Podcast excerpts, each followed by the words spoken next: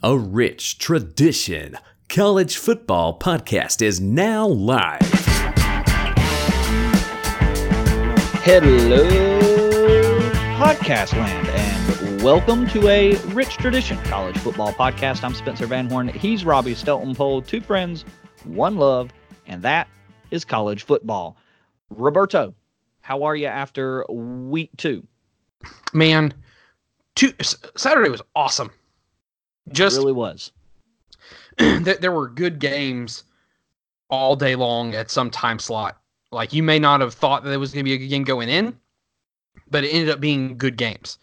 I mean, well, and two, there was important things happening. Obviously, these Ohio State and Cincinnati game didn't turn out to be much, but it was still important to see Justin Fields kind of take another step into the water. There against a much better defense than the one he faced in week one. Yeah, 100%. You know, it was also interesting to see, you know, the USC Stanford game where you think that Stanford is probably going to handle business and win, especially when they get up like 17-3, and then the freshman in the second half just turns it on, and they have like a 42-6 run. Yeah, the best kept secret in college football is that quarterback for USC. And It just smells a little bit like 2015 or 2016 for Clay Helton, where he's coming into the year on the hot seat and his player gets hurt his quarterback gets hurt in the first or second game of the season, and a young quarterback named Sam Darnold comes in and leads them to the Rose Bowl. And now, I'm not saying JT Daniels wasn't that dude, but now we've got this other freshman who comes in and the offense just looks completely different. And it looks incredible. And it goes back to probably what you and I were saying last week, that that was a fake win by Stanford. But regardless, it was still impressive to beat a team that badly the way they did. Yeah, for sure. And with the freshman, I mean, it was freshman quarterbacks kind of dueling against one another there at least once the young guy came in for USC, and I can't recall his name. But nonetheless, I mean, it turned into a freshman battle, and USC was able to win it, pull away kind of a little later on in the game. Yeah. So, do you want me to go before we do our overreactions? You may quickly go through our wins from last week, our picks. Yes. Results. Okay. We both missed on the Nebraska Colorado game. Thank you, Nebraska, for blowing a 3-score lead. Again. Yeah. Again. Well, I guess not again, but they struggled with South Alabama. Go ahead. I hit on Maryland against Syracuse. Oh boy, did I hit on Maryland. I can't wait to share my overreaction for them. We both got Ohio State right. We both got Miami wrong. We both got Stanford wrong. I hit on Clemson over Texas A&M. You picked Texas A&M, and then we both hit on LSU. Yes, we did. All right. Overreactions. I'll let you start. The rest of the ACC will cost Clemson the number 1 spot at the end of the year. Oh, that's a good one. And that's possible. That's 100% possible. 100%. There's at least a chance that happens, because at least at this very moment, Virginia's the only other team outside of Clemson that you really trust. How far do you really want to take your hype and excitement for North Carolina and Boston College? I'm probably taking North Carolina a little further, but ultimately, you know, how far are you really going to take them as being, you know, props for the overall image of the conference? Yeah, man. Like, I'm sitting here looking at, oh my gosh, how did I lose track of thought? Oh my gosh, that's a big old head. There's a lot of room. Oh, lots of things floating around there. Super long day. Okay, here we go. At the end of the season, we could legitimately be looking at only 2 teams being ranked from the ACC, Virginia and Clemson. And I honestly think after this weekend, is that where we're at? Oh my gosh, I want to look at the rankings right now. Yeah, it might be, because Syracuse is out.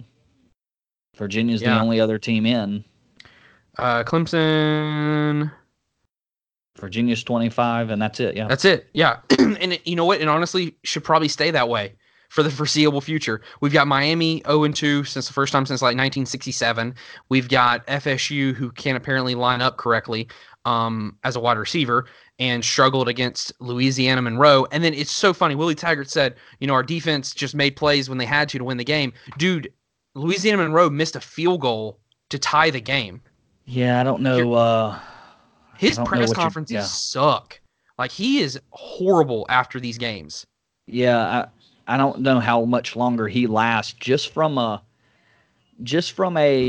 standpoint of like how well he puts on the administration hat or the political hat or whatever you want to call it in terms of like coming out and saying all the right things. Like, he needs to go back to school for that, because he doesn't seem to – there seems to be a slip up there every time he gets in front of the microphone here as of late. And maybe some of that's just because FSU is so sensitive right now and everything around FSU is so sensitive, but because they're losing. But ultimately, it seems like they need to take the microphone away from him. Let me ask you. Go ahead. Sorry. I was just going to say, let me ask you a big question of the day. And this is the question that everyone's asking on the radio and on podcasts, but I think it's a very valid question. Which one's the worst situation to be in right now? FSU, Miami, or Tennessee? That's a really good. That's a good one. I don't think it's Miami, because I think you're still as a first year coach there for Manny Diaz, and there's some room there for mistakes. I mean, my answer's Tennessee. Yeah, and I think you can make the argument for either one. I don't know if there's a right answer. I think it's 1A and 1B. You know, they're both equally as bad because similar things are stirring up in both spots. Willie Taggart, like we mentioned, can't stand in front of the microphone correctly. And, you know, Jeremy Pruitt in that group. Did you hear his press conference today? I didn't know. Oh, my gosh. It was so bad. I understand what he's saying. I get it. I'm not belittling that. But he says that he was making reference to the Titanic, the movie. Yes. Okay. Yeah, and I did read this. Yes. And he says, you know, you remember all them, I can't remember what word he used, what noun he uses to describe them, but all those critters, all those mice who go to the top of the boat whenever the boat first hits the iceberg, and they flee as quickly as they can. And, you know, we've had some players leave, and, you know, they don't want to be Tennessee Vols. And we're going to sit here and we're going to see things through, because I want to be a Vol, and I want people here who want to be a Vol, and we're going to have the best players possible here at the University of Tennessee. First of all, Jeremy Pruitt, 2 weeks in a row, you blew a lead at home to a far, far inferior opponent. 2, you got dominated in the second half once again by the inferior opponent. 3, don't make reference to the Titanic whenever you're trying to defend your program, when the Titanic is a story about a boat sinking.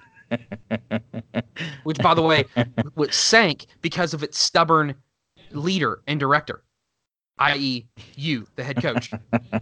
4, Jarrett Garantano is horrible and has regressed in a really bad way that I did not expect coming into this year.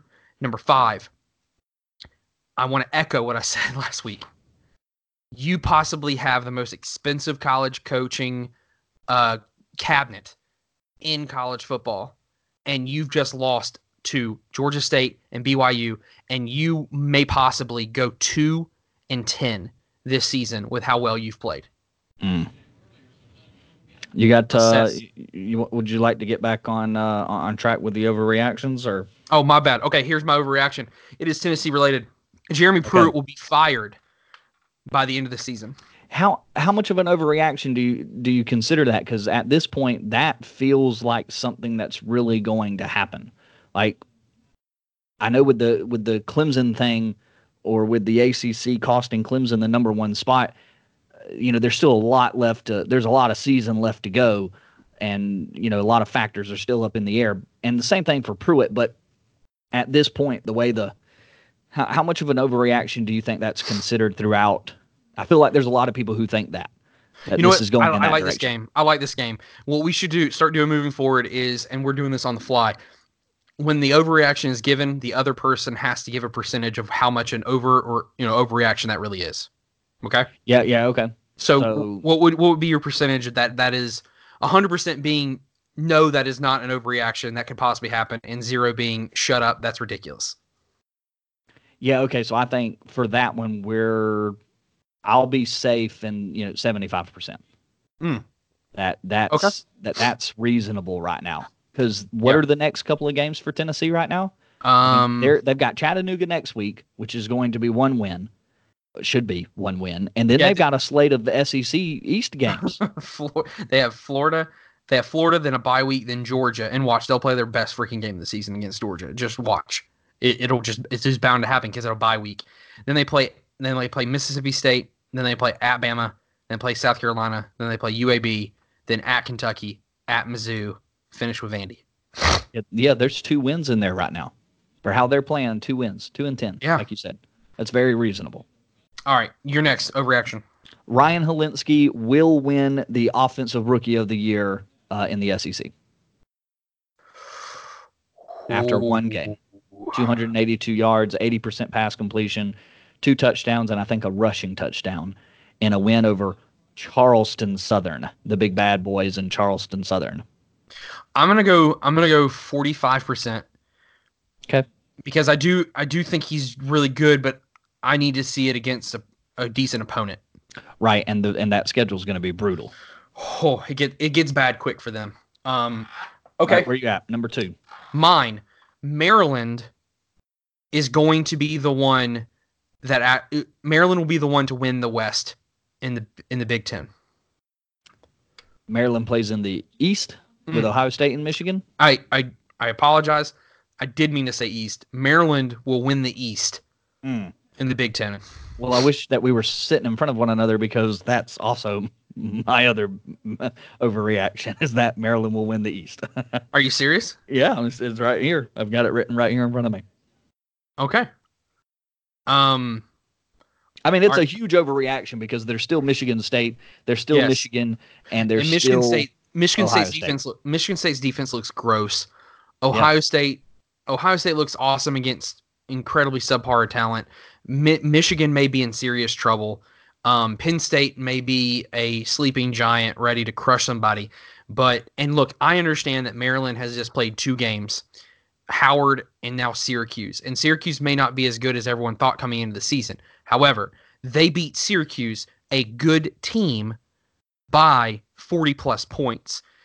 They look fast. They have a good quarterback who seems healthy, who seems strong. They have a great offensive mind. Apparently, Loxley is winning the debate, the back and forth with Gattis now. But the thing that impresses me most about Maryland is, 24/7 Sports put together what they call a team composite. Which means what they've done is they've taken all the recruiting stats by the stars, by the star rankings and the transfers and all of that, and they've put it together to build a composite list of every team talent wise.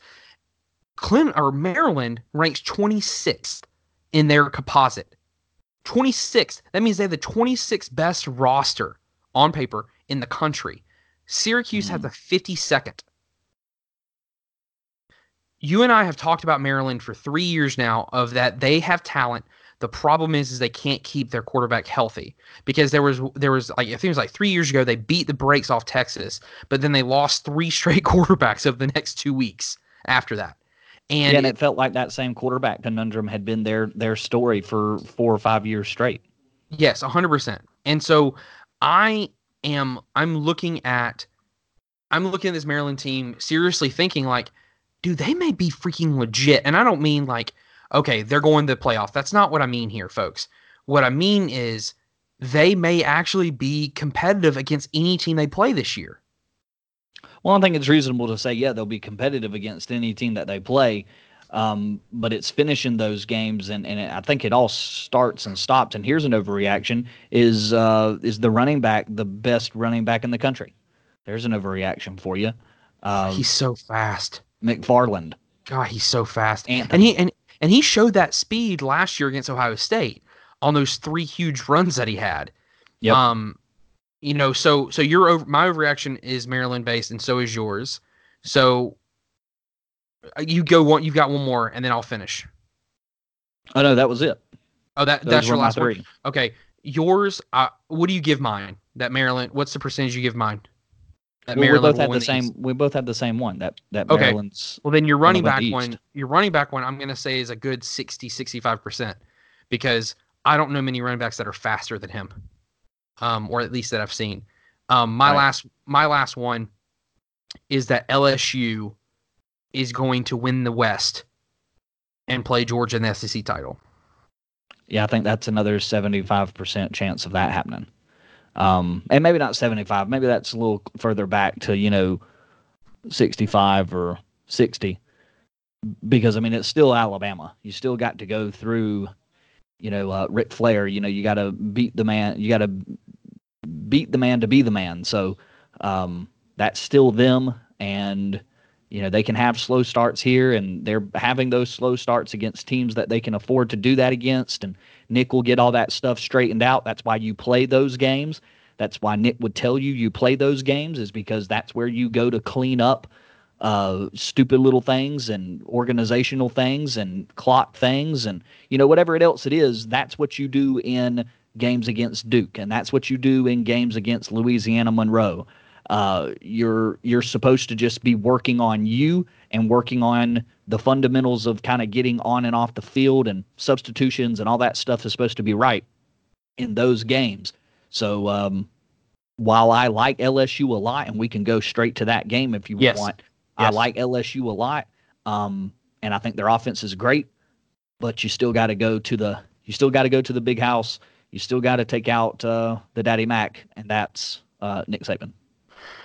Well, here's my thing about LSU, because I think both things can be true. And please, just to talk about this game was probably one of the more enjoyable games of the day. It was a lot of fun. I believe LSU is really, really good. I believe that their offense is better than it has been in a long time. That Mittenberger. Yeah, but at the same time, I am concerned that we may be overreacting to them being world beaters, when we take in consideration that Texas was returning only two starters on that defense, along with they had literally their second string running back was a former quarterback, their third string running back was a former linebacker, both on the team as quarterback and linebacker who moved to running back. So yeah, so Texas was not full health, and again, I'm that is not me taking away from LSU. That is me just stating moving forward, we may need to just pay attention to how really good is LSU, because I remember a story about 4 years ago where Texas beat Notre Dame on the big stage, and Joe Tessitore had his infamous statement, "Texas is back, folks." And next thing we know, Notre Dame goes 4-6 that year, and Texas ends up going 6-6. Yeah. So I'm just saying. And that was the opening week. That was like opening weekend, wasn't it? I think it was that, or the second week of the season, one of the two. And so it was early in the year, just like it is now. So that's 100%. Still definitely a part of the conversation, that this is only two games in. We still don't know everything we were going to learn about Texas, and we still don't know everything we've got to learn about LSU or every other team in the country as well. So I think at least the next two Mondays will continue to be sort of, major overreaction territory, because we still don't know a lot about every team. Yeah. And so look, it was a great game. That throw on 3rd and 17 to seal the deal against Texas, where Joe Burrow throws the touchdown pass across the middle and he just sprints down the sidelines to put the game away. Was a thing of beauty, especially as he steps into the potential sack and throws it. It was a thing of beauty. It doesn't matter who you're playing against. That was a thing of beauty.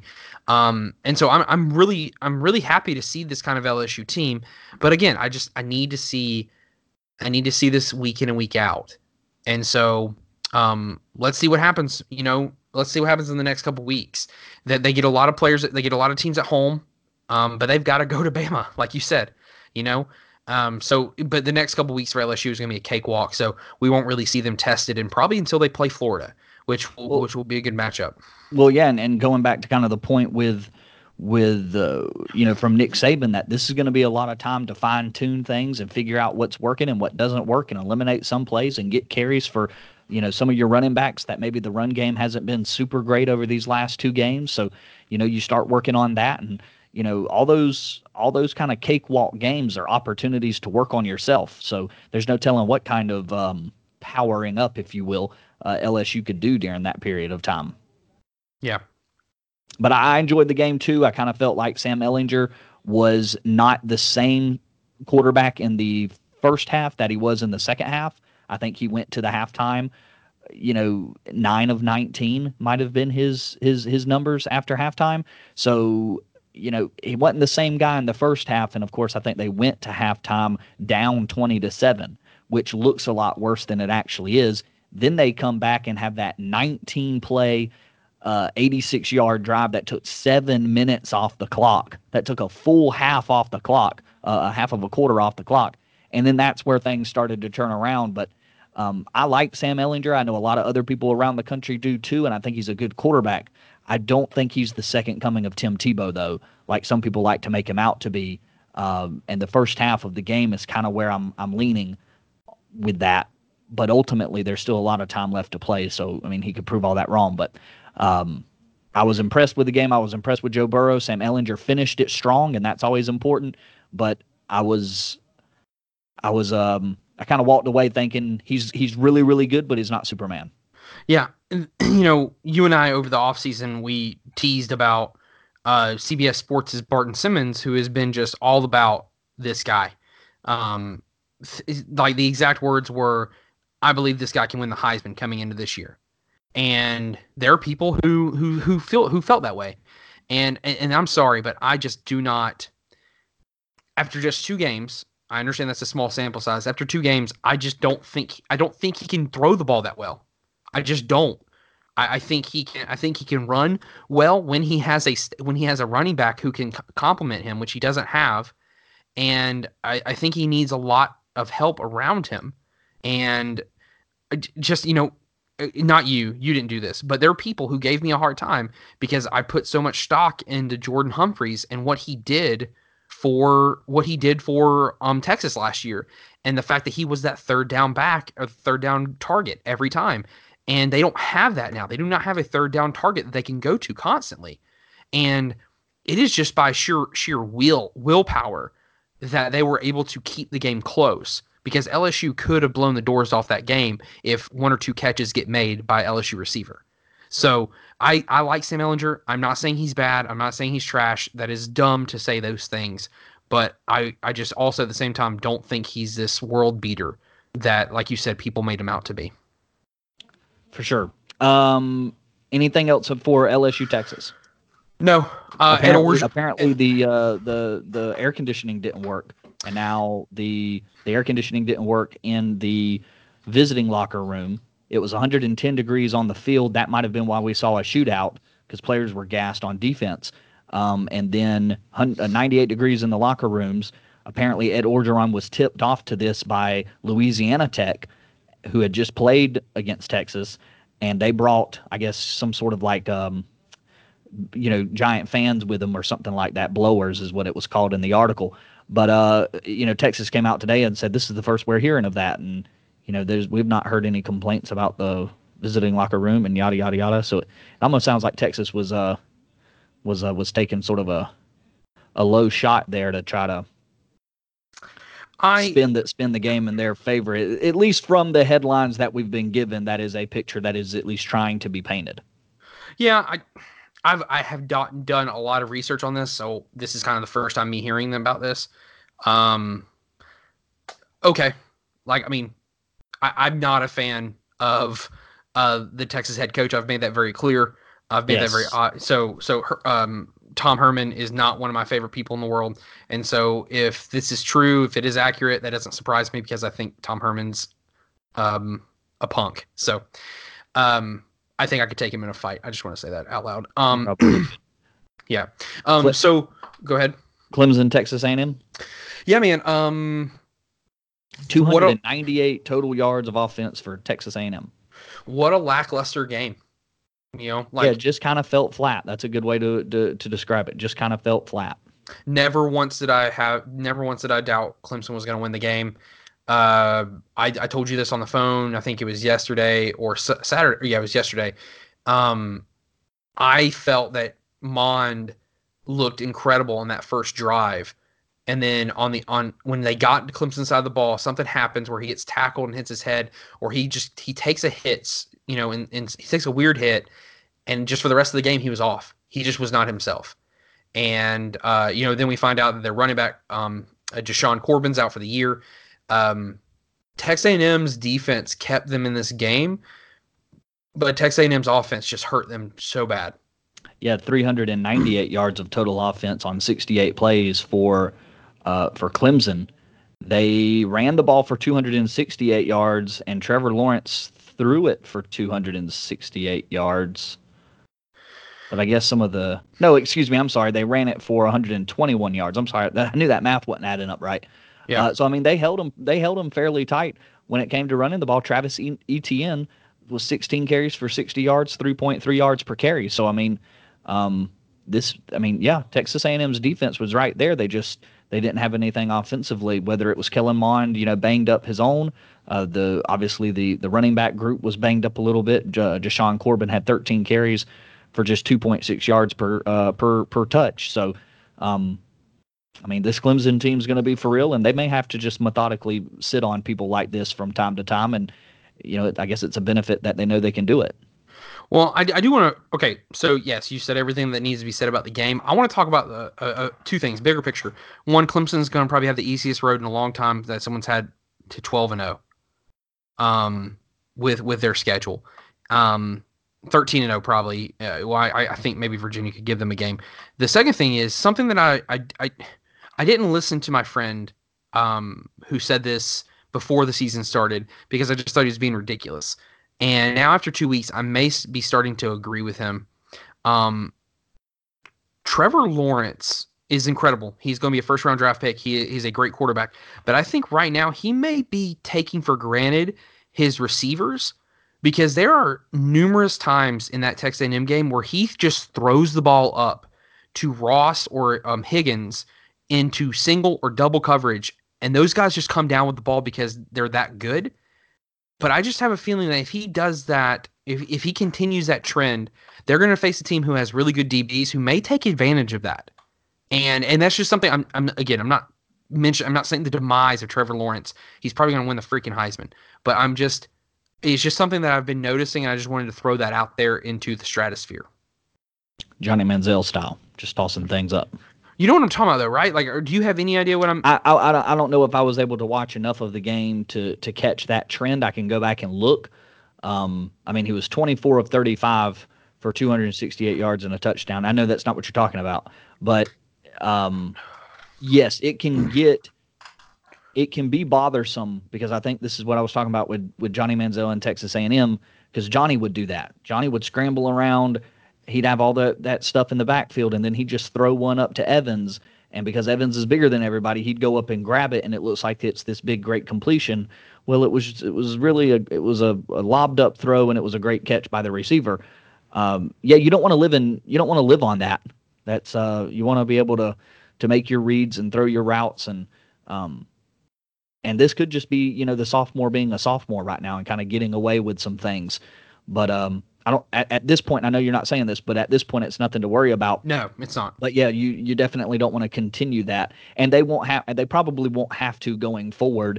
North Carolina might be their toughest next test. Syracuse might be a tough test. South Carolina, maybe, but probably not.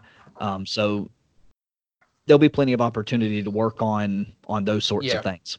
And again, you know, we'll move on. Okay, yeah, Let's talk about Michigan, man.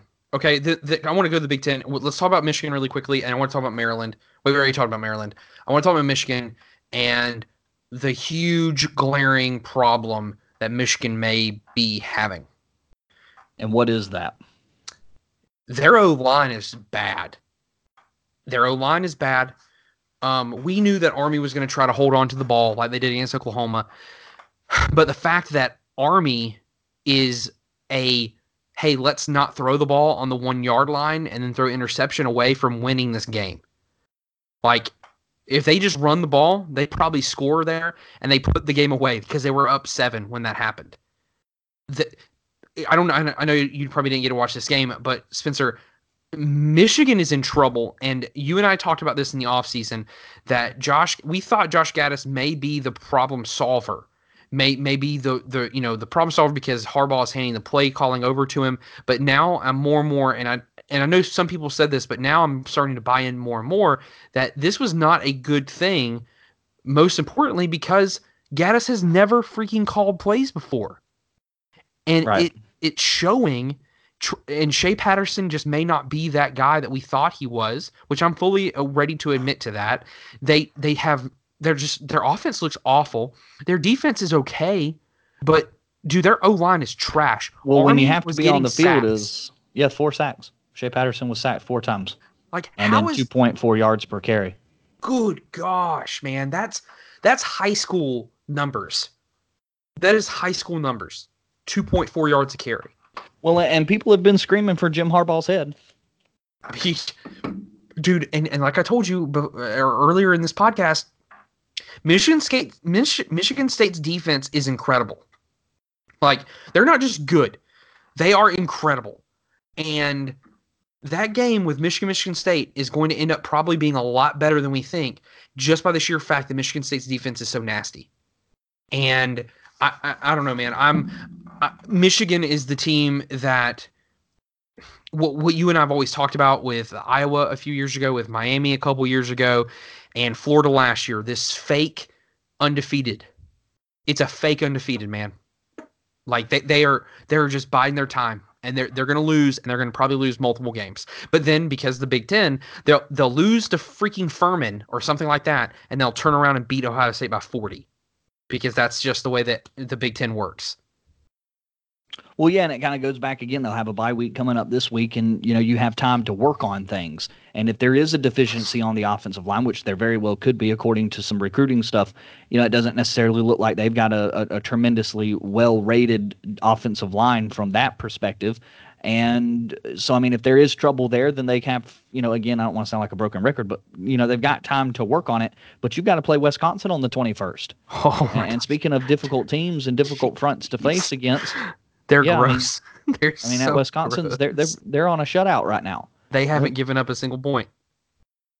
Michigan could be in trouble, and everybody who's been screaming for Jim Harbaugh is going to laugh in the face of those of us, me included, who have been singing his praises.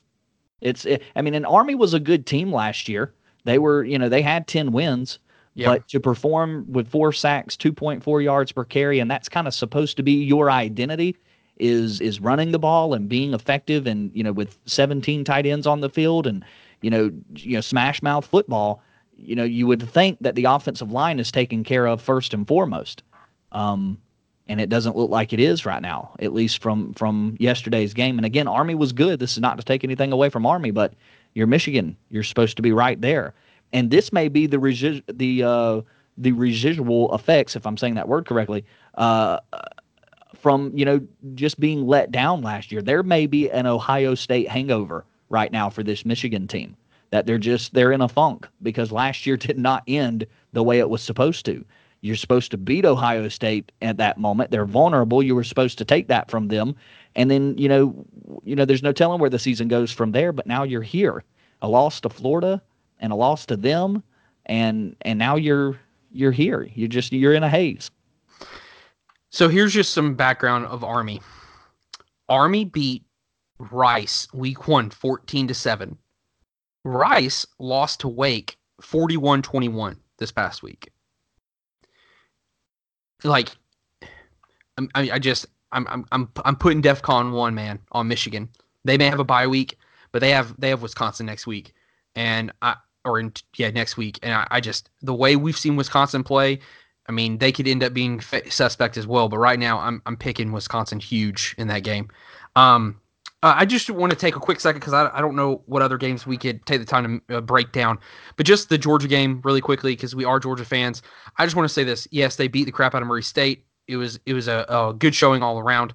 The thing that I'm most impressed with from James Coley, the offense coordinator, is last year it seemed that Jim Chaney focused on three studs. He would only try to get the ball to 3 different players at a time in a game. He would just kind of rotate on those 3. It would usually be Holloman, the running back, and maybe Godwin. or Hardman, just depending on the day. Coley has made a huge focus on getting everyone the ball in space. He is doing a lot of crossing routes. He is throwing to the tight end in the middle of the field. He is getting James Cook the ball on the flats and letting him just kind of use his speed to his advantage. I'm not saying this is Georgia going to go to win the title. I'm not saying that Georgia is going to go undefeated. I'm not saying any of those things. As a fan of Georgia, it was just positive to see play calling that gives everyone the ball and not just the same three players like we've seen for 3 years now. Yeah, and two, I think there were 7 or 8 guys that had carries in the ball game, and not anybody. We had a white running back, man. We got another white running back. Run the ball, baby. What's up? And not one of those running backs took more than 9 carries in this game. Kenny McIntosh had 9, so and Zamir White had 8. So he's averaging 9 yards a carry. Just want to point that out. Right. But I guess the point I'm getting to is that we're not overworking anybody, and that's the other benefit of spreading the ball around.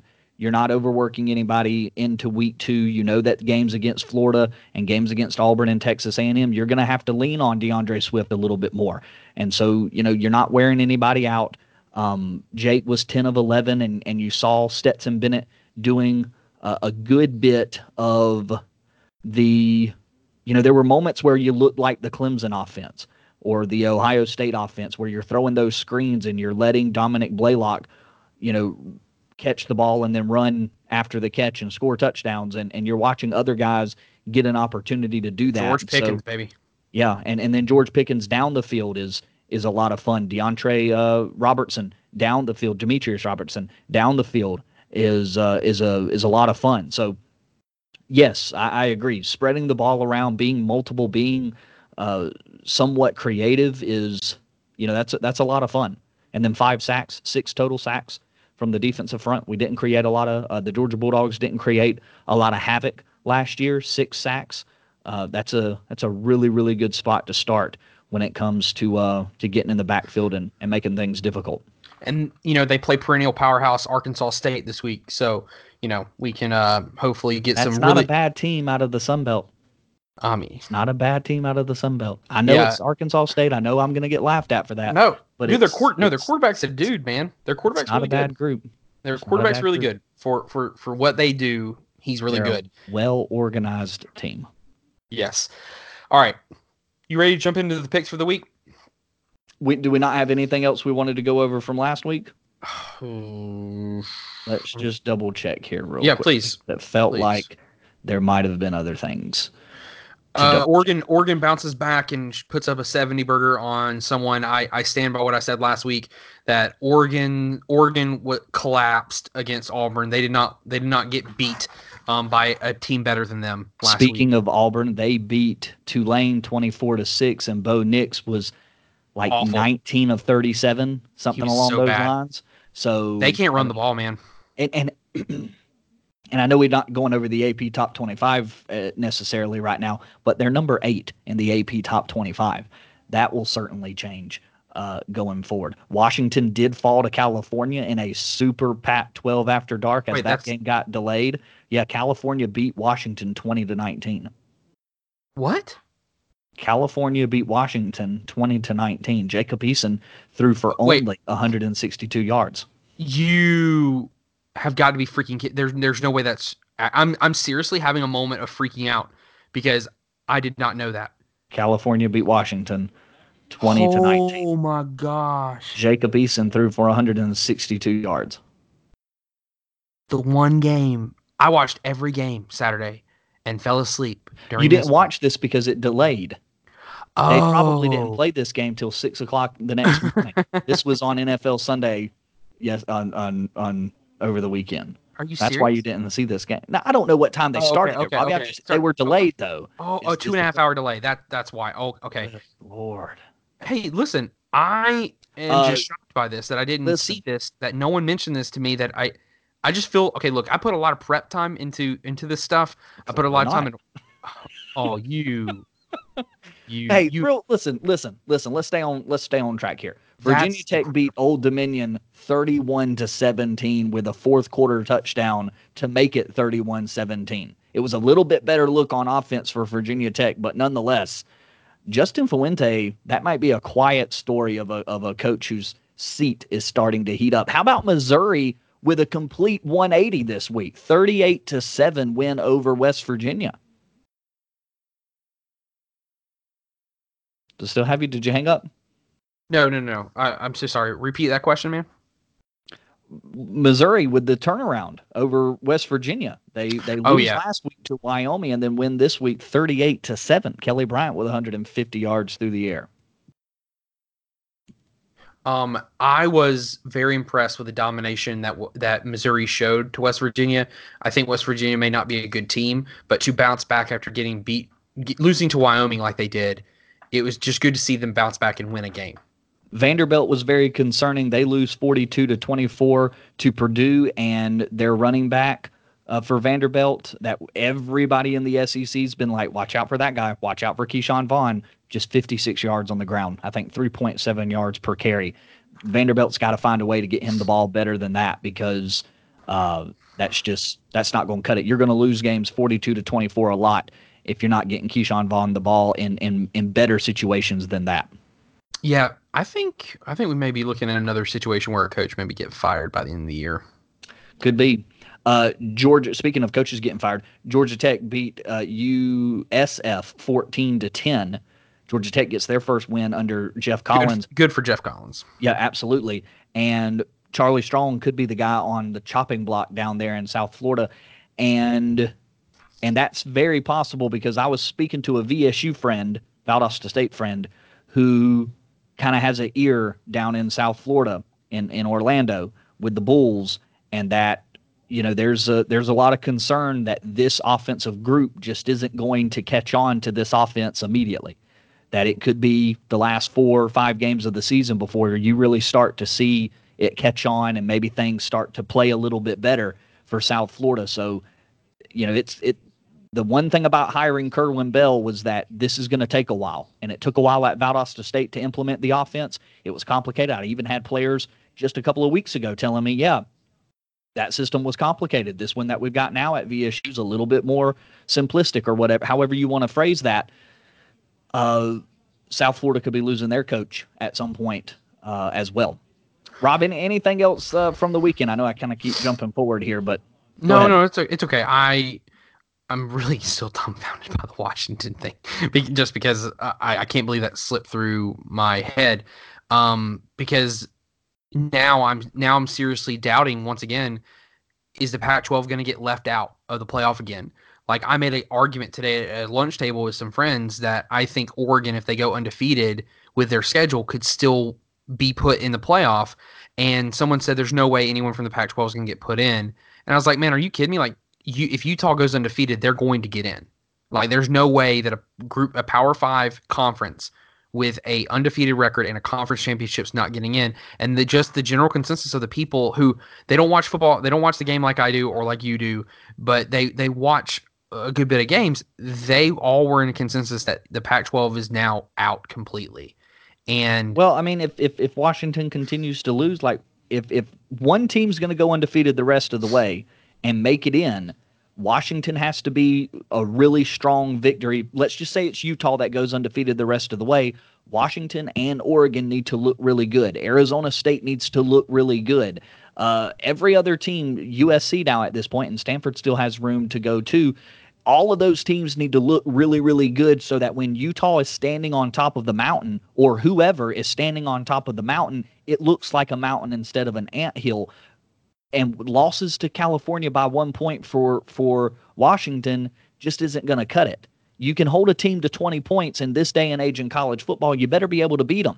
And Jacob Eason's supposed to have all the talent in the world. You better be able to score more than 19 points against another quality opponent. And California's been building a good defense. I'm not taking anything away from them. We said that. We praised that. We did. But the point is you held that offense for Washington, for California, that's not super great, to 20 points.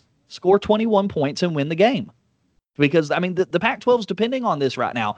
And performances like that, just that's what's going to keep you getting kicked down and keep conversations at lunch tables amongst, you know, just sort of mediocre fans, or not mediocre, but just kind of above average or above casual fans are going to keep laughing at you.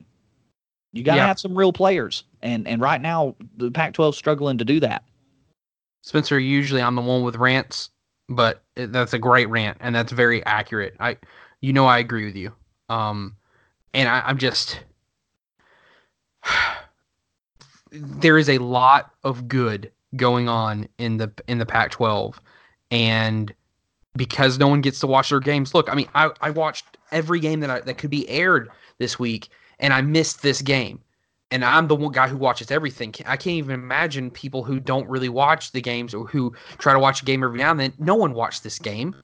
No one stayed up to watch this game. 2 hour delay. There was a 2.5 hour delay on the West Coast.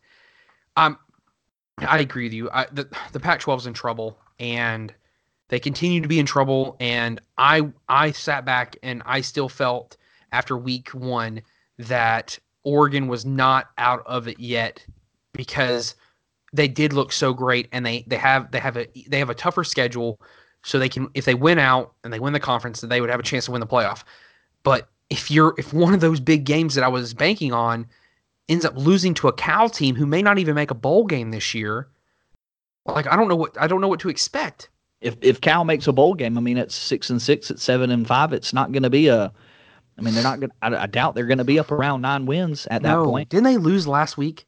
Didn't Cal lose last week? I don't recall. But it doesn't matter.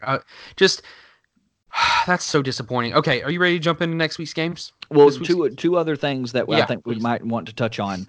I felt like Arkansas was going to be much better this year, but they get their brains beat in by Mississippi 31-17. So awesome. Chad Morris may be in over his head in the SEC. And then North Carolina comes back over Miami 28-25. Sam Howell is for real there at North Carolina, especially early in that ball game against Miami. Sam Howell looked for real, and then later on in the game again looks for real. Sam Howell's the dude there for North Carolina, or at least looks like the dude right now. And I think North Carolina could, at least for a half, give Clemson a little bit of run for their money. Yeah, no, I agree with you. North Carolina has a big game this upcoming weekend. We'll talk about that in a minute. I just hope that they continue to do well. You know, I like Mack Brown a lot. I've talked about this. I think for some reason we praise all these coaches who have won a title, and we say they're elite coaches just because they've won a title. But then we have guys like Gene Chizik who is fired like the next year after winning a title. So I don't know where Mack Brown ranks in all-time coaches, but I always thought he was a good man and a good dude. And so I hope they continue to do well. I don't think this is real, though, to a certain degree. I think that they are about to play when they play teams like Virginia, or maybe even Virginia Tech, or they come across Clemson, obviously Clemson, but like Boston College, I think they may lose games like that, but they have looked really good so far, and I'm happy for them. Also, just to come back to what I was saying earlier about Cal beat UC Davis 27-13. So, yeah, I mean, that offense is not going to score 30 points very often. No, they're not. But go ahead. So, yeah. I mean, if you're Washington and you're supposed to be an elite team and you're supposed to be competing at the end of the year, you know, you got to get that win. Jacob Eason wants to play in the NFL. You got to do more. You got to do better than that, man. I don't think he's going to anymore. But go ahead. This week, yeah. Was there another game? There are no more games from last week. This week, North Carolina and Wake Forest on Friday night.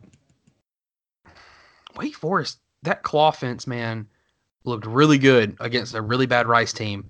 And this will be a nice step up for North Carolina. Yes, I mean, they've had quality opponents each week. Yeah, especially this week, though, they're playing an offense that is fully capable and will put points up if you allow it. So let's see what happens. I'm going to take Wake. It's a night game at Wake on a Friday night. The student section is going to be loud with, you know, their hundreds of fans. So I'm going to take Wake over North Carolina. What about you? Give me the blue. I'll take my brown, baby. Let's go. Do you want to pick the Washington State-Houston game? No, not really. Friday night? No, I need Houston to win a freaking game before I pick any of their games again. Georgia over Arkansas State, baby. Give it to me. no, I'm, I'm going to say Georgia. I'm not keeping documentation of this pick. I'll take Georgia. I'll say this. I think Georgia covers. The line is 35. I think they cover. Tennessee gets off the snide this week. Chattanooga, baby. Let's go Tennessee. Oh yeah, big. You know, we are going to pick this game just because it's been so bad for them.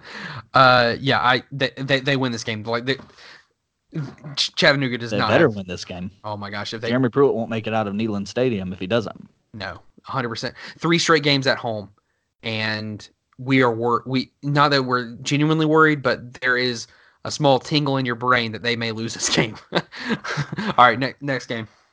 Mississippi State, Kansas State in Starksville, Davis Wade Stadium, 12 o'clock. Well, Twommy Stevens may be out. Yeah, I saw where he's got an injury. Yeah. And I guess there's no Keaton Thomas there for them either. I don't know who the quarterback is. I'm going to go KSU. Yeah. Oh. It's a day game. Like if it was a night game, and the way Kansas State plays, just that slow, methodical, like we're just gonna hit, and we're just gonna grind down the field. It's almost like they play 3 yards in a 3 yards in a cloud of dust. Like they're gonna continue to play that. They'll air it out a couple times, but a 12 o'clock game, Mississippi State's lost 2 of their best players possibly for the year. Yeah, give me Kansas State, man. Yeah, and I don't know what the status is of Keaton Thomas, if he's available or if he's not. And if Tommy Stevens isn't available, then there's 2 freshmen and a junior, and I know nothing about Logan Burnett. So, you know you want to. Is there a line? Do we have a line? Do you see what the line is? No, I don't have a line. Ouch. Give me Mississippi State, man. I think I'm going to buy into Joe Moorhead. Give me MSU, baby. Plus, we need to have some differentials in our picks. Well, I won that last week. Hold on. I'm looking up the line right now, by the way. So you, if this will help you. And this is great podcasting. It really is. I think so. No. Oh my gosh. I thought I had the line. I thought you did too. Oh, here it is. Odds. Kansas State or Mississippi State is an 8.5 point favorite. 8.5 point? Yeah. That's too close for me. I'm going to go KSU. With everything they're missing? Yeah. Give me Mississippi State. Okay. I'll stick with them. Next. All right, next on the list, Georgia Tech and the Citadel. No, I'm just kidding. Where is Stanford, UCF? Stanford, UCF, yes, correct. 3:30 Spectrum Stadium, Orlando, Florida. Give me the Golden Knights of Central Florida. They are playing a big boy. This is the first time a big boy is coming to town. This is what I would consider a blue blood program. Coming down to Florida for the first time. They're coming across country. It's a 3:30 game. That means it's roughly going to be 12:30 in the bodies of Stanford players. Dude, they're going to be so hyped with their 9,000 capacity stadium. Wimbush, the fact they have Wimbush is what I think is the deciding factor here. Wimbush has played big games. He has played Stanford before. He knows what kind of team to expect. I'm going to go Knights, and I actually think they may run away with this game late. Yeah, it's kind of hard to really know what you're going to get out of Stanford's offense in terms of who's the quarterback, what's the status of KJ Costello. So all of those things are kind of up in the air. But Brandon Wimbush, just 52% pass completion right now, and really Dylan Gabriel has been the better quarterback for them. He's got 5 touchdown passes. I'm not sure if there's an injury to Brandon Wimbush or what, but Dylan Gabriel has been the better quarterback for them, at least in what I'm looking at, 32 attempts versus Brandon's 23. So, you know what? I'm just going to continue to be, off the Robbie train here. I'm going to give me Stanford. Jeez, you're so stubborn with Stanford.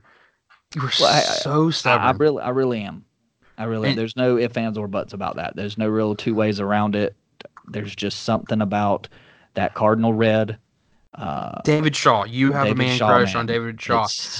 Also, just well, that's Rich Eisen does too, by the way. So fun fact about Dylan Gabriel, backup quarterback at UCF, was going the last week going into signing day in December. Took an official was flown to Georgia, was shown the facility, was given all the bells and whistles, and was incredibly close to signing with the Dogs. But then they found out that that Georgia was going to be getting our backup quarterback, DeJuan Mathis. That he got word that we were going to sign DeJuan Mathis from out of Ohio State, and so he decided to go to UCF.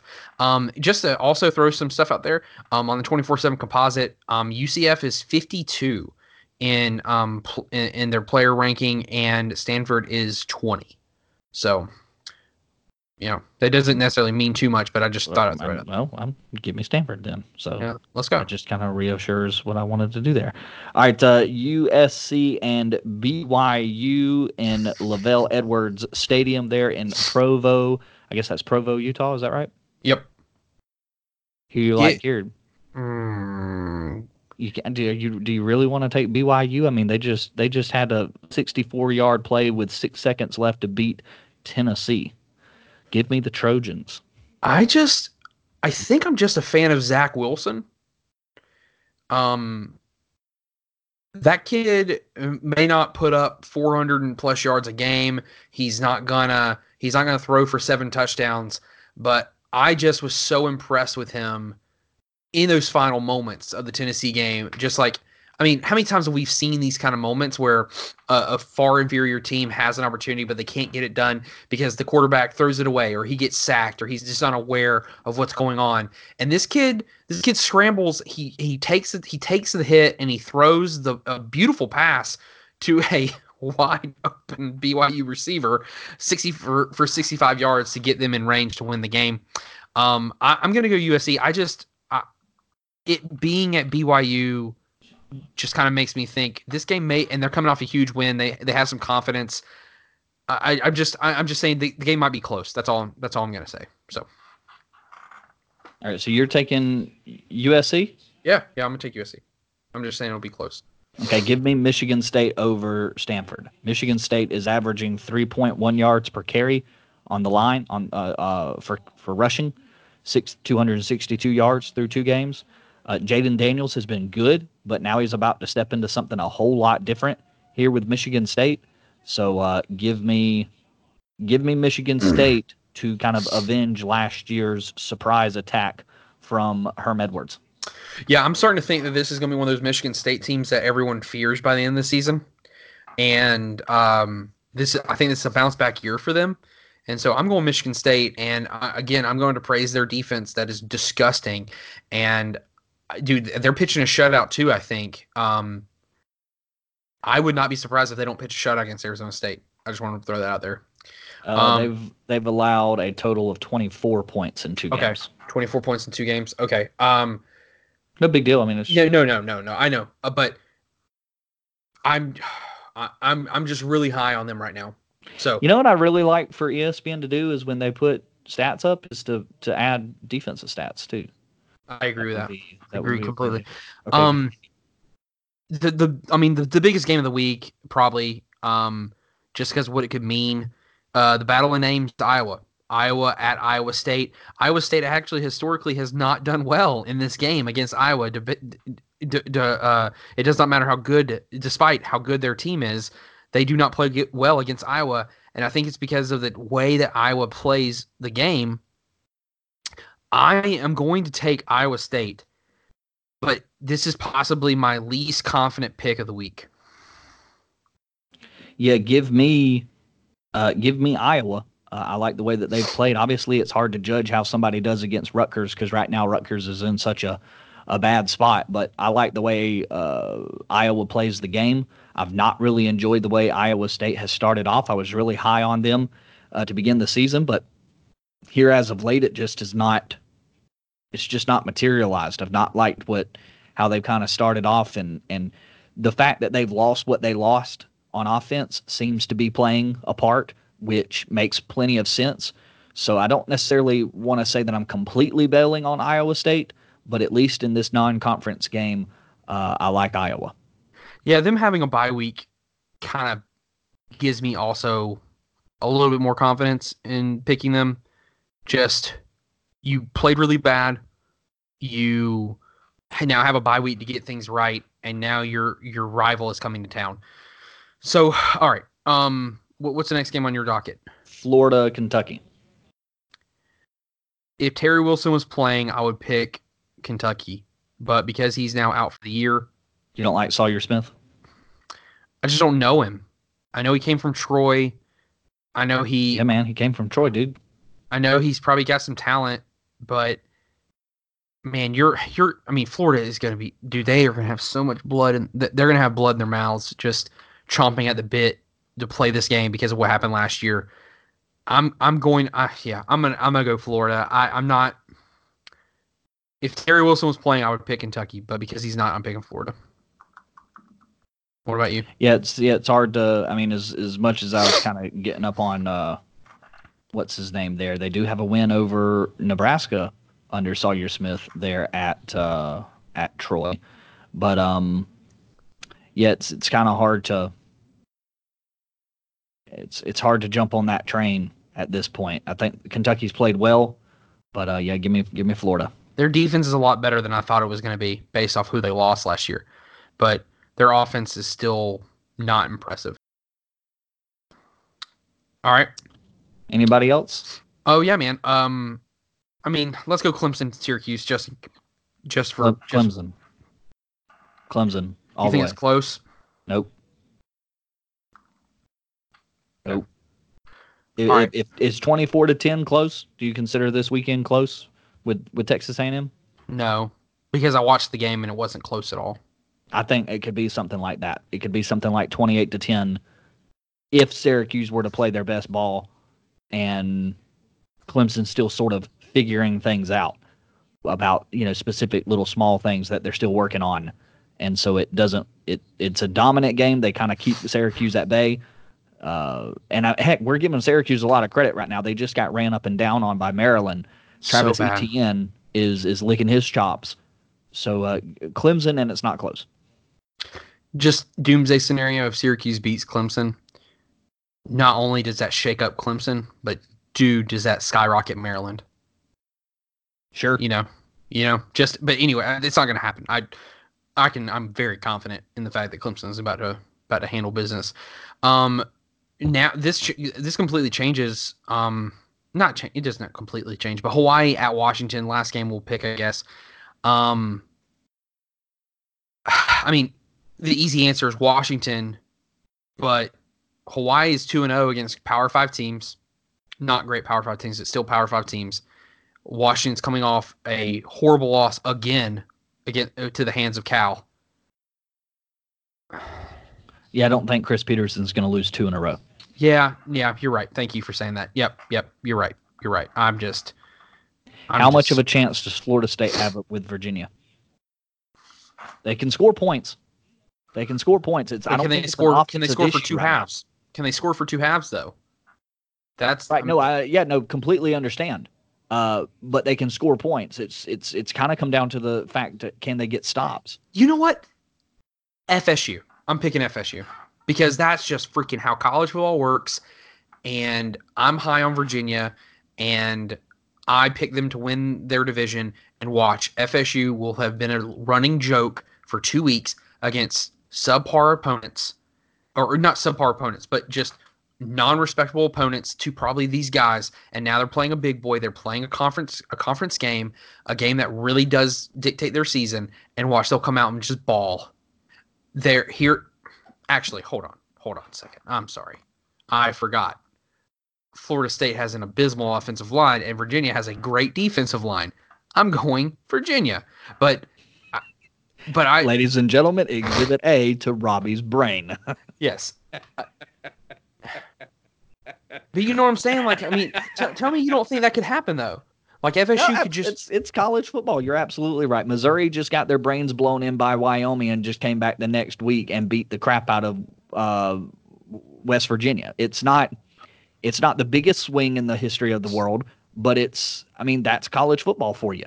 That's college football. But I mean, Army was a field goal away from beating Michigan in regulation this weekend. I mean, BYU upsets Tennessee on a 64-yard pass play with 6 seconds remaining on the game, or to force it to overtime to then upset Tennessee. Dude, so on the 24/7 player composite, I'm going to start using this moving forward. Florida State is number 6. They have dudes on this team. Their coaching just kind of, and that's why Florida State is turned. That's why the fan base is turned upside down right now. In Virginia, I'm scrolling.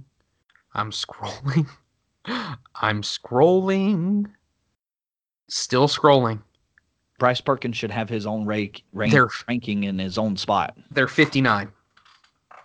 FSU is 6 in player composite rankings, and Virginia is 59. But which coaching staff do you trust more right now? 100%. That's obviously a big deal. 100% Bronco. You give that staff to Bronco Mendenhall, and he's probably winning a national championship with it. Dude, here's the funny thing, though. Just really quickly, Virginia has 1 4-star on their team and 77 3-stars. Freaking FSU has 5 5-stars, 36 4-stars. Yeah, I mean, it's organizational. I mean, it's all 100%. About coaching. In college football, I mean, Ron Zook was a good recruiter at Florida after Steve Spurrier, and then what's his name goes off and wins with the majority of Ron Zook players. Coaching is the second thing after recruiting in college football, and I bet on certain teams in certain cases it's more than recruiting. Yes, I mean look at Syracuse. Syracuse has had. Well, look at Virginia and Florida State as well. That's true. I mean, I was just going to say, Dino Babers has never had higher than 51 recruiting class at Syracuse, and yet he last year was 10-2.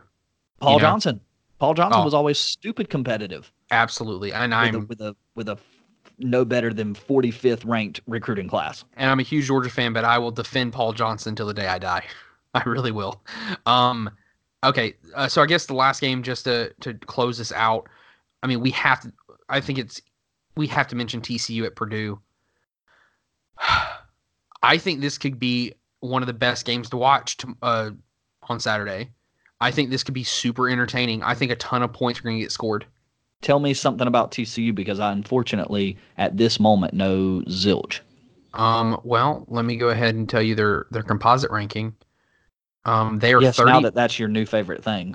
I think it's super interesting. It's the first time they've done this, and so it's just interesting to look at talent pools connected or associated with each other.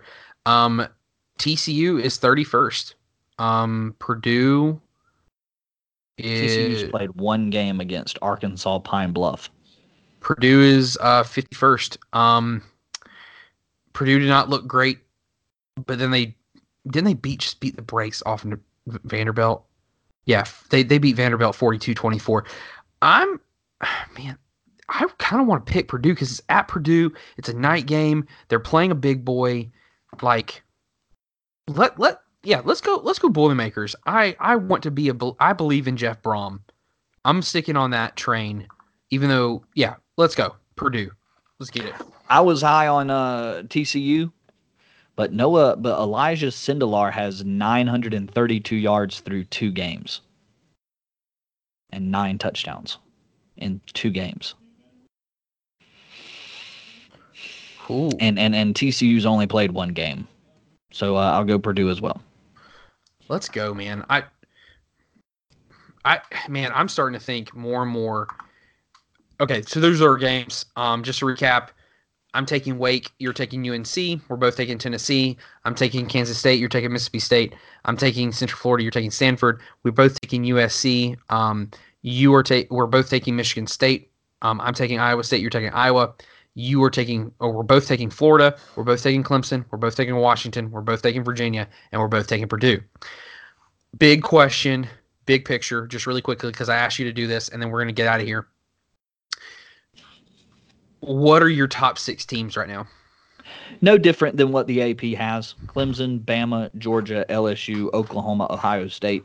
I want Wisconsin and Utah to be a part of that.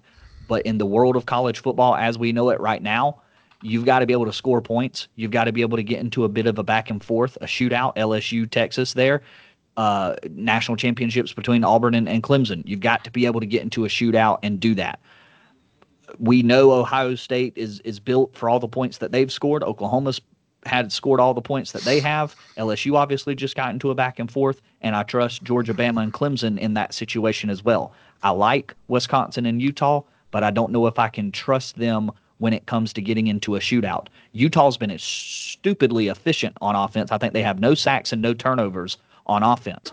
So I trust their offense. I just don't know if I trust it enough to go toe-to-toe shootout with LSU, with Oklahoma.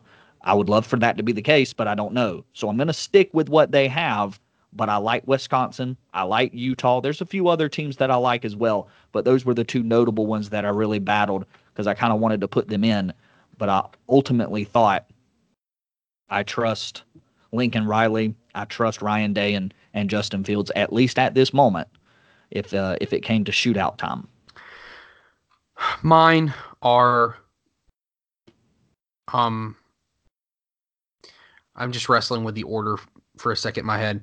I'm going to go Clemson, LSU, Bama, Ohio State, Georgia, and Oklahoma. The only reason why I have LSU above Bama and Georgia and Ohio State is because they have played someone of that they could show their talent. And Joe Burrow just threw for 450 some odd yards. Last 100%. Year we would have laughed at somebody to say Joe Burrow was going to throw for 400 and something yards in a game. That wasn't against, West Directional School of, Montana Utah. State. Yeah. And look, my list, and we're going to do this like every 2 weeks or something like that, but my list is going to continue to be fluid. This is just how I feel right now. I think LSU is the most impressive team in the country based on who has played who right now. Here's something else though. I think Georgia has an awesome opportunity in 2 weeks to skyrocket in my list because they play Notre Dame. Notre Dame is not going to lose this week. Neither is Georgia. So, it will be another opportunity to show an impressive win. Bama has to wait like a month before they play somebody to prove that. But here's something else, and this is just a thought, okay? I think Maryland has a strong argument based off if they can keep this going for the next couple weeks. I think Maryland has a strong argument for being in the top 10. And yeah, I mean, hell, if we're putting stinking Auburn in the top 10 right now, hell yeah, Maryland has a chance for a top 10. If Florida and Auburn can be in the top 10, I think Maryland, dude. I'm looking at this right now. They are. If I can do some quick math, they have won their games by a total of 143 points to 20 in two games. Yeah. Yes, I understand. Howard. They played Howard University. But Syracuse may have been not as good as we thought, but just like I said earlier, that's not the point. They beat this team by 43 points. They beat a Power 5 team, a 10-2 team last year by 43 points. They have Temple this week, which is not going to show us a lot. But then they have a bye week, and then they have Penn State at home. And that will be where we see truly how good they are. But I just think if they beat Temple this week going into their bye week, I think people should respect Maryland enough to put them closer to the top 10 than the 23 or whatever that they're ranked 21 that they're ranked right now. But that's just me. Yeah, and again, there's and I'll be the broken record. There's plenty of time for everybody. 100%. Just win your games, and it doesn't matter. Right. So just win your games. But yeah, Maryland's one of the teams outside the top 10 that could get in soon. Wisconsin is another team outside the top 10 that could see themselves in there real quick. And if UCF can get an impressive win this weekend, maybe they could see their names in the top 10 at some point soon. Yeah, I agree, man. The Big Ten may be a lot better than people thought it was going to be, including myself. So, you want to wrap it up? Yeah, man. Let's get out of here. as I'll let you close this out, but I just want to say, as always, thank you guys so much for listening. Appreciate you listening to two guys who just like to babble about football. So thank you. Yep. Thanks for joining us and participating in a rich tradition college football podcast. Be sure to like, subscribe, rate, and review. He's Robbie Steltenpohl. I'm Spencer Van Horn. Two friends, one love, and that is college football. You stay classy, Podcast Land.